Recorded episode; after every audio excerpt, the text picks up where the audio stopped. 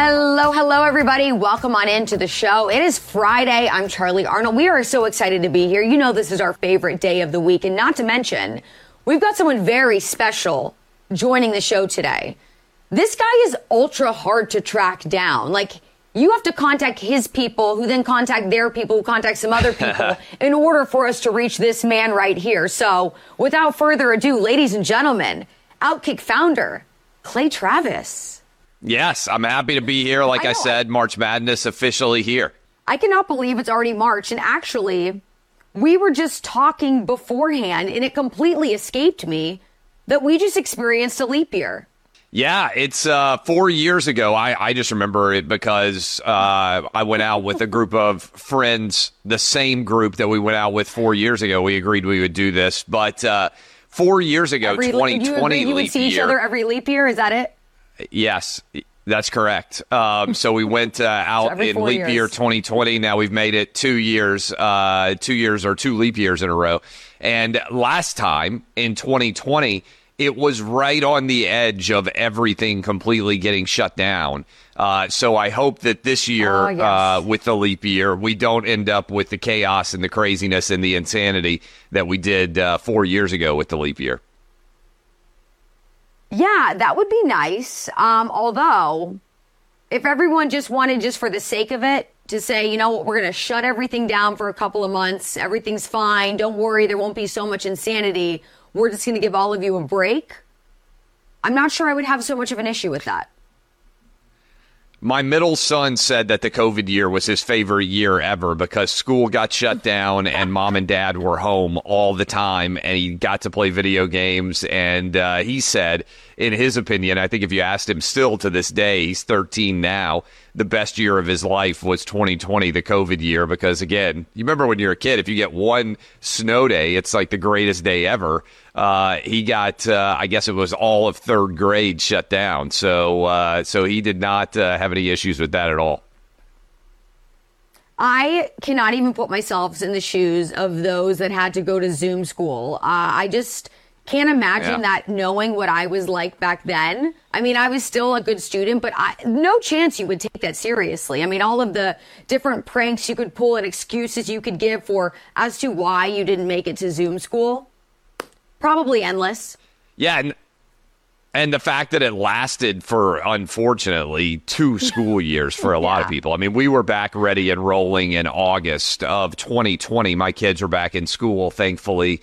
Uh, all over, uh, you know, the, the the the place here in my area, all the schools open. But I mean, I know in New York City or Chicago or L.A., um, it, it was a, a absolute joke. People didn't go back until what the spring of 22 in some places, which is crazy to think about. Yeah, well, don't forget also, just a few weeks ago, there were students here at a school in New York City that weren't allowed to physically attend school and they had to go back to Zoom school because they were using the school to house illegal immigrants. So, uh, Yeah, still the insanity exists, not to the, not in the same length of time, but the insanity still exists. And Clay, actually, you raised a really good point on your on your I keep wanting to call it Twitter. I think we're all just stuck with with the idea of calling it Twitter for the rest of our lives, but on your X timeline, you posted Mitch McConnell stepping down at 82. Finally, I wish we had an upper age limit for politicians instead of lower age limits. Joe Biden couldn't do any job in America right now, not even a Walmart greeter, which, as we know, that takes like little to no skill. Uh, God bless those people, though. I love them to death. And then you also put up a poll asking people if there should be an age limit on president. The overwhelming response was yes. Yeah, There look, uh, Yeah, we have, I believe you have to be, There should be. yeah, 26 is the age to be a House of Representatives member, a congressman. 30 to be a senator. I believe I'm correct in all this. 35 to be president of the United States. Those are minimum ages.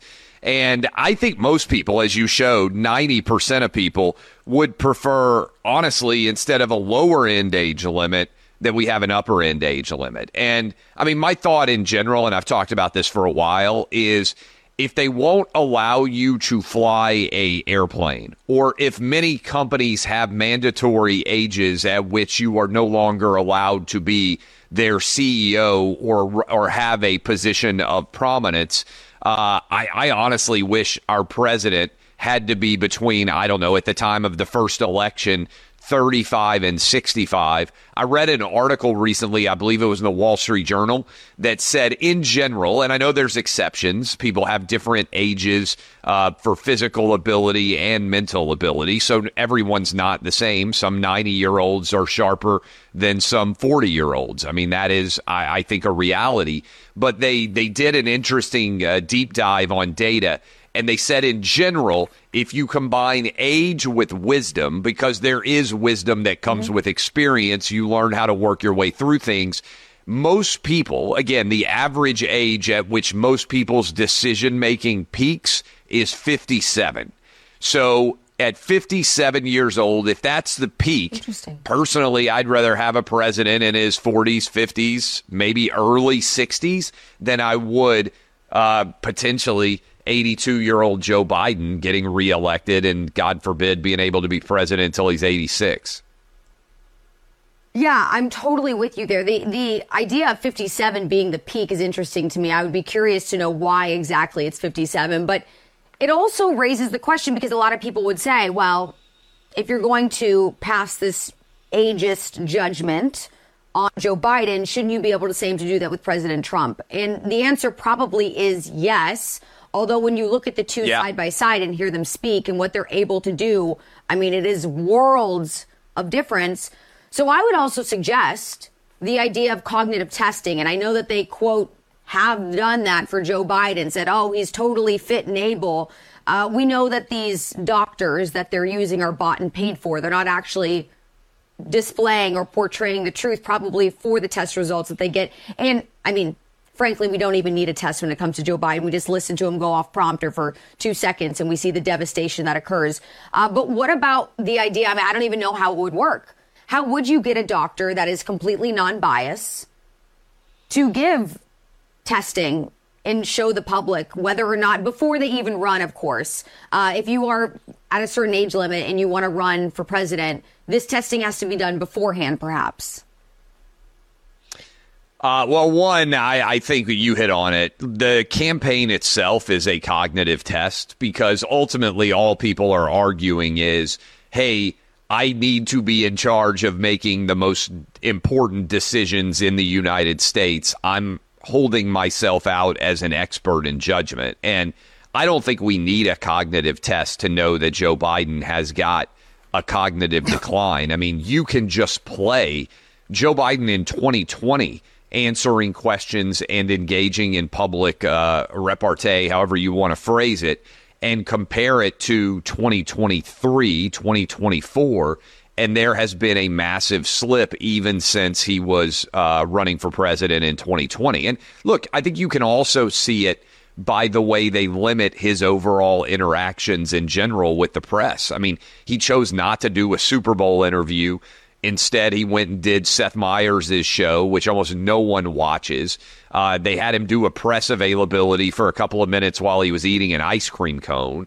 Uh, they try to the best of their ability to keep him from being able to be quizzed by anyone. Look, we did in November, I went down with the Clay and Buck show and we did a straight hour with President Trump. He came right in off the golf course, sat down with us, did an hour straight uh, of the show no prep, nobody there saying, yeah, I need to ask this. We'd prefer you ask that. None of it. And he killed it. Joe Biden, I think if he did an hour on my Clay and Buck radio show, I think everybody that listened to it, one, I don't think he could complete the hour. Two, I think everybody that listened to it would yeah. say, this guy's done. We need to put in place the 25th Amendment.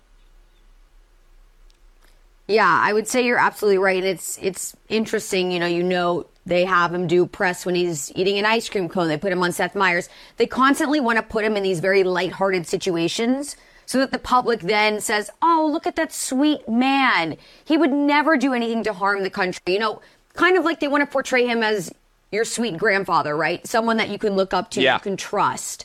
Uh, they're constantly putting him in these situations so he can be portrayed like that. Uh, when meanwhile, if he was to be put in these hard hitting situations, they know that it would just be um, an absolute joke. Uh, something else, Clay, that is a joke is the media's portrayal of the Laken Riley murder.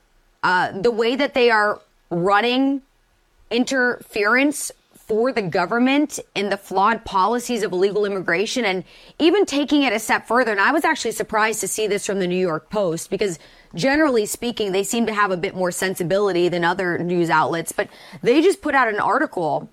Uh, it was yesterday that it says nursing student Laken Riley tried to call 911 before deadly encounter with migrant semicolon cops. So this is all according to the cops' uh, testimony. Uh, they went on to say he didn't know what he was in for. This is Jose Ibarra, the illegal immigrant suspect. And I suspect she probably fought back, said Lang, a criminal profiler not involved in the case.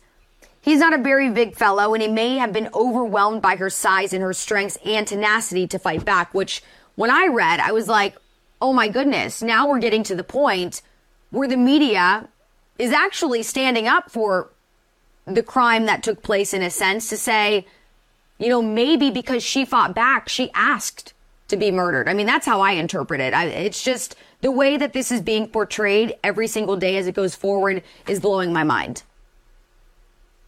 Well, look, there a crime is awful, and there certainly is the case that there is far too much violent crime in the United States. I don't think anybody out there listening or watching us would disagree with that idea. The the difference here with the Laken Riley case, and unfortunately with thousands and thousands of victims all over the country, is when you're a victim of a uh, violent act, a crime from an illegal immigrant, that should never happen there should be a 0% chance of that occurring. And so uh, it, it may be true that the 8 million illegal immigrants coming into this country, although I would dispute that because a lot of them, most of them, are young men who tend to be the perpetrators of violent crime. It may be the case, this is the argument they want to make, that illegal immigrants commit crimes at a lower rate than the overall crime rate that exists in America today. The difference is the illegal immigrant crime rate should be Charly zero. So if I were a parent here mm-hmm. of Laken Riley, uh, I would not be able to sleep uh, at night, certainly because of this crime. But the idea that the president of the United States and who we selected may well have determined whether my daughter lived or died. And I do think it's true that yes. if Trump were president, she would be alive. Statistically, would probably be uh, maybe one eighth of the illegal immigrants that have come across the country. The odds of this guy ever coming in are actually low. And so I think Laken Riley would still be alive if Donald Trump was president. Um, and uh, the fact that anybody in the media is uh, is is trying to provide any sort of cover at all for this guy or not giving us the full facts or that the mayor of Athens, as I'm sure you saw on Wednesday, tried to argue oh, uh, that Donald Trump was somehow to, to blame for this is, I think, just a dereliction of media duty. Um, and uh, I feel bad for Laken Riley. I think that story has, in many ways, crystallized our failures on the border. Problem is, she's not going to be the last victim. Uh, every major state, uh, every major city, there's going to be a victim like Laken Riley all over this country. Yeah, and one of them's name is Kayla Hamilton. She was just short of 20 years old when her life was taken by an illegal immigrant. I just had her mother on the show earlier this week who testified before Congress at the beginning of this year. Still hasn't heard one word from our president about it. He has never mentioned of her course. name, just like he's never mentioned Laken Riley's name at this point. Uh, it's it's all it's all very insane. Um, but it's interesting because yesterday both uh, presidential candidates, or not quite yet, but you know what what will be um, our candidates, uh, went down to the border. And I, I threw out the idea that maybe, you know, they should just hash it out right then and there. And maybe we should send Joe Biden on his way the other way across the border and not let him come back in. Uh, that would seem to make sense to me. Uh, but it got me thinking about a greater story of, you know, the idea of dueling and fighting and, you know, men just being men and able, to, being able to hash it out. Uh, recently, we've heard Oscar De La Hoya call out Dana White, says he wants to fight him. Uh, we've heard that Tyreek Hill wants to fight Jake Paul. And he actually hopes to speak with Dana White, this is Tyreek Hill, about making that combat sports crossover, which, listen, if you want a job in the NFL still, I'm not sure how that will ever fly with the NFLPA. Don't think that's ever going to happen. But of course, Tyreek Hill, he's a guy who's building his brand. He wants to build up the publicity. He knows the money that comes along with fighting Jake Paul. And Jake Paul actually just tweeted back at Tyreek Hill saying, All these guys, yap, yap, yap. Tyreek, you would get mauled in the ring by me. Lion kills a cheetah every time in a small, small space. Nowhere to run. Come on, brother. Uh, Neeraj, brave for coming to PR all the way from India, but you're too small, brother. One hand is all I need. And then he called out someone else, Tommy Fury. You've been running for a year now. I'm ready anytime. Offered you eight figures. You and daddy think it's worth more. Okay, bring me the money. So here we go. Jake Paul addressing everybody that wants to fight him. But Clay, you have so many things that you've said, so many people that come for you on a daily basis. I want to know if you had the chance to duke it out with someone, it, you know, physically, even if it could just be with words, but no holds barred, go at each other for five minutes, let's say who would you want to be inside the ring with? Whoever I could make the most money fighting. Uh, I, I mean, I'm a capitalist. uh, there's nobody that I'm so angry at that I'm like, oh my goodness, I've got to be able to throw a punch at this person. I, you know, I. It's funny. Um, maybe one of the rich guy things that I do is uh, I box three days a week. So uh, I do uh, nine oh, rounds. Um, uh, two, yeah, Tuesday, Thursday, Saturday. Um, so uh, I enjoy putting on uh, boxing gloves and uh, and boxing. You know, it's funny, Charly. You've met my wife, I think, Laura. Laura yeah. actually fought in a professional fight when she was a Titans cheerleader uh, which uh, so she has a professional record of one and zero. Oh. It's actually after she was a Titans cheerleader, uh, so she has a professional record of one and zero. Oh. Yeah, she fought another woman um, in a in an organized boxing match. She started training boxing before I did. She actually got me into it.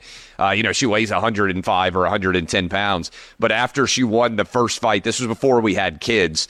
Uh, I told her she was too pretty. I was throwing in the towel. I wasn't going to let her uh, get uh, get injured from yeah. another fight. But yeah, she has a one and zero oh, uh, record. But I would fight whoever I could make the most money from. And the downside on this, and I've talked about this before, is I make money off my brain working well. You would have to pay me a massive amount of money for me to let someone hit me in the head because if my brain starts uh, stops working, I don't want to go full Joe Biden and not be able to make a living for the next 10, 15 or 20 years uh, to take care of my family. But in general, I would get in a ring for the most money. You'd need to pay me, I don't know, 20 or 30 million dollars to even think about it. I feel like Mark Cuban could be a candidate though. I, there's a lot of people, Charly, that I would love to debate. I would love to debate Mark Cuban. I've challenged him before on a variety of different subjects. I would love to go on with the the ladies of the View. Uh, I would. There are many people out there that I, I would go on with Rachel Maddow. Uh, there are a bunch of people at MSNBC, CNN that I think a head to head debate would actually be clarifying. Fauci. Um, there are many people that I would love to debate uh, on the issue straight up one moderator, uh, no commercial breaks, straight go, you know, a couple of hours. You don't know the topics in advance. They ask you the questions. So I would love to do that. Way rather debate people than fight them. And I think Mark Cuban is 65. I don't even think that would be a fair fight, honestly. I've got him by 20 years. Um, I think I'd wreck him. I don't think he would ever admit that, though. I don't think he would ever admit that he would fall physically or mentally, um, verbally to you. Uh, that just doesn't. Well, he like runs and hides. He runs and hides. I mean, I, I, I'm not. Yeah. I'm not someone who would. Uh, I, I've been willing to do debates with people on subjects all the time. Um, it's never been me that's like, oh my goodness, I'm terrified of what somebody's going to say. I'll own what I say and what my opinions are. Yes. And frankly, and always, as you know, humbly, I think I could make the other side's argument better than they can make their own argument, right? So it's not just that I'm mm-hmm. better on my side. I think I would be better making Mark Cuban's arguments than Mark Cuban would. Um, but anytime, any place, anywhere, for sure. Well, we just heard Mark Cuban recently talking about how X is just a complete cesspool. He actually, I think they referred to it specifically as a shithole and uh, just talked about how there's still some places that exist with common sense. And I believe that they used Instagram and TikTok as those places that exist with common sense still. Yes. Because, of course, those are the places that suppress conservative thought. Uh, it's just, listen, I actually, it's hard for me because I used to really like Mark Cuban. I love him on yeah, Shark Tank. I just too. love like the whole entrepreneurial idea. I think he's very intelligent in that space. He graduated from Indiana University, so he's, you know, among the same uh, alma mater as my father. So I just kind of felt a little bit of a kinship towards him uh, from that regard. But then once he just started coming out of his shell and exposing himself for being, well, unfortunately, an absolute lunatic, I've been forced to change my mind a little bit about him. I think Twitter's been bad for him um, because I, I, also think probably aging has not been good for him. I think he's past his prime uh, intellectually.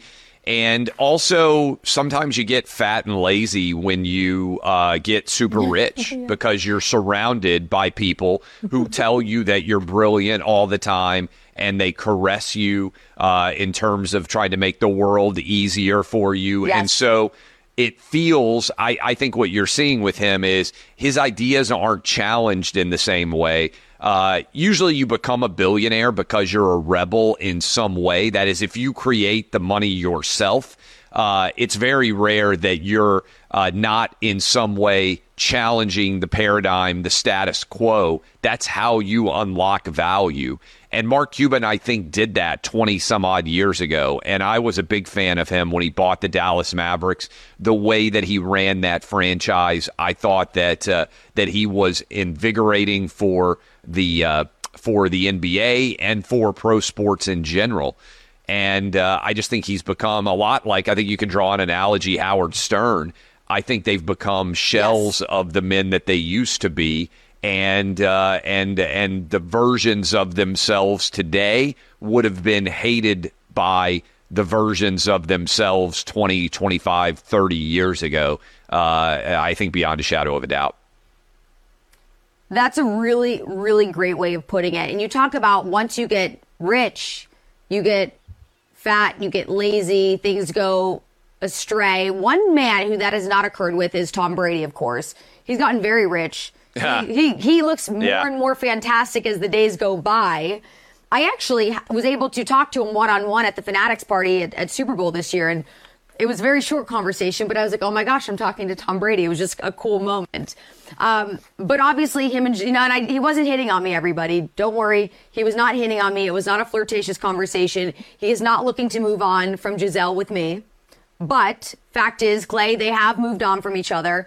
And now there's some more articles coming out, some more information from sources saying, because now we all know that Gisele is dating her trainer, who she's been working with for years now, that there was possibly something going on, or there was actually one source that said there was something going on even before the divorce occurred.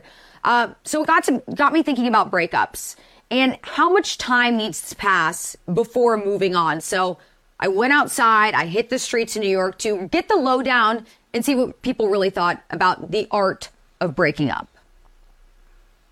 So, on the heels of Tom Brady and Gisele calling it quits, and now there's rumors swirling about how much time did she actually wait before moving on, I decided that I needed to ask New Yorkers what they thought was an acceptable length before moving on to the next. A year. Why a year? So you can just like have fun by yourself and like, I don't know, if you've been doing it for a long time, have some fun ready to party. Probably like about six months. Three three months to cry. Another three months just to like um, you know, start going back out dating and looking for other things. Hey. How you doing? Three months. I don't think you need a whole year, but it depends, obviously. But I think it's good to just kind of move on, forget about it. I shouldn't wait at all, actually. Okay, so you're, th- you're saying once it's over, it's over, and on to the on to the next one. Uh, I'm I'm I'm gonna have to, yeah. If it if it get like that. I just don't want anything to do with you ever again in my entire life. And what about ways to break up or get broken up with? What's acceptable and what's not? With me, I just text him, I'm out of there. Text breakups, yay or nay? I say nay, but obviously it's situational based, and if that's what's going to be quickest and safest, do what you got to do. What do you have to say to the people that send texts to break up? Text to break up? No way. no way. Things have changed because now people are breaking up with each other over text. Like things are getting bizarre. Yeah, I haven't been ghosted yet, so we've still got time. Have you ever done anything crazy? No, Oh. no, I haven't. Um, just like a normal, a typical ghosting. But I feel like as a woman, it's it's you're within your rights to do so. What is your wildest breakup story that you can recall? Obviously, pre-marriage, but give me give me the lowdown on your yeah. breakup history. So so far, I'm fortunate. I'm going to be 20 years married in August. Uh, so uh, so far as I know, we'll make it there. First on Brady, I think the way that a lot of guys are responding to this, honestly, to the extent if that's true, if Gisele cheated on Tom Brady, what is it possible to do to make a woman happy? Uh, you've got one of the best looking hundred millionaire plus pro athletes of all time. Uh, seems to be a relatively normal guy, right? Like, doesn't seem like he's screaming and yelling probably all the time or incredibly difficult to be in a relationship. And then also, I think it's insulting. I've been making this argument for years, Charly.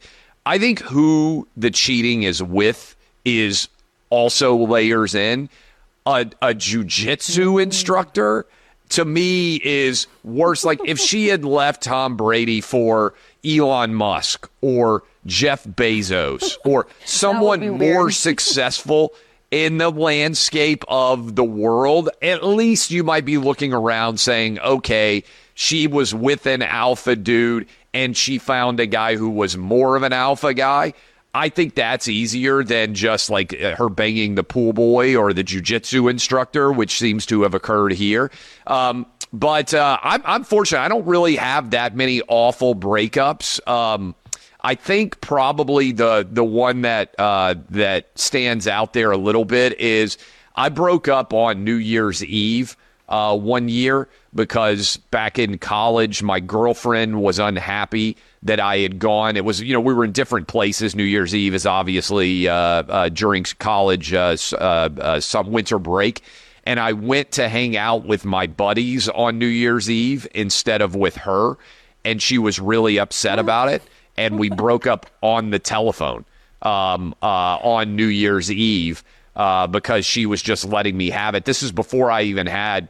I guess I had a cell phone, but I had just gotten a cell phone or whatever. But I remember standing. I was in my buddy's uh, kitchen on uh, on his phone, uh, and uh, if as I remember it, she had called the house where I was, uh, which wasn't uncommon back in the day. And uh, Yeah. and I remember breaking up on on New Year's Eve, uh, which is uh, honestly probably for a lot of people, I would say New Year's Eve may be the breakup number one day in America. People might think about Valentine's Day, but I don't think you tend to break up. I think New Year's Eve is sort of like a relationship um, accelerator because girls in particular, I think, build the idea of New Year's Eve into a really big event and a big opportunity to uh, to to make some sort of statement about your relationship. And then everybody drinks, and it's expensive, and it's often crowded, and girls in particular are in shoes probably that aren't that comfortable. And I just feel like New Year's Eve ends with more girls crying than any night in America on a per capita basis. Yeah, I think a lot of women see New Year's as being like a new slate, right? Like you don't want to go into the new year Yes. with baggage. So if this isn't working, like let's cut it off here and I can start the new year off fresh. Uh, in in terms though, Clay, of what you said about leveling up, you know, going on and, and moving on with a more successful man, my only thing is that I have to imagine because of the reason that we all at least are aware of that they parted ways is because Tom just kept making football his main priority. She asked him to retire.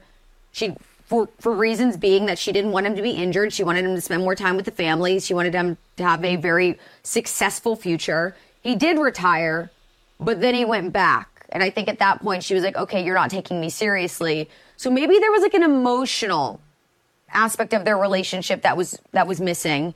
Oh, I'm I'm sure I'm sure there's some sort of emotional. with her jujitsu instructor. I think- and she's got so much money on her own. I think in general, men tend to be drawn physically uh, to women, and I think women tend to be drawn emotionally to men. In general, there are exceptions, obviously, um, but I think that's why you know if Tom Brady cheated, it probably would have been I don't know with some super smart, uh, super hot uh, random chick that he met. I don't think most men want multiple relationships going on. Like God forbid, uh, that just sounds awful to me having to have multiple relationships. I think a lot of men Hey, like the idea. I wish every of, man thought that uh, way. I wish every man thought that way. I can the think ch- of a few men who love what's the ch- having multiple things go on at once. Ugh, multiple relationships sounds miserable to me. What's the fa- the famous Charlie Sheen line? They asked him why he paid for sex. He's famous uh, back in the day in the Heidi Fleiss, and he said, uh, "I don't pay them for sex. I pay them to leave." Which is one of the most unbelievable lines I've ever heard. I think most men would be in that camp as opposed to emotionally wanting multiple uh, relationships of a legitimate nature to be taken taken care of at the same time. Coincidentally, I just watched the Charlie Sheen Tiger Blood interview like two days ago on YouTube, um, just for you know the hell of it to throw it back to uh, funny, funnier times. And then B, Yes. on the note of men not having multiple things going on at once, do you know one time I was broken up with by a guy who, by the way, I had fallen head over heels for.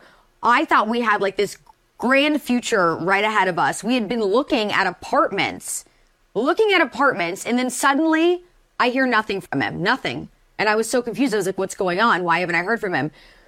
So I, you know, what's going on? What's going on? He's very short with me. Something's up. Not at all the same as it was. Finally, he just goes dark. And I'm like, what the hell is happening? So I finally, I'm, I'm so embarrassed for myself. And I reach out. I'm like, can you just tell me what's going on? And he goes, I found someone that I can see a future with. And I was like, oh, okay, great. I thought you were Um, going to say that he was time To married. get over. No, no, oh God. You know what? We should have a, a dating episode where I go through all of my story. There's there's too many of them. I could write an entire book. Some um I would When say a, when a guy goes dark like that, that what is what I think.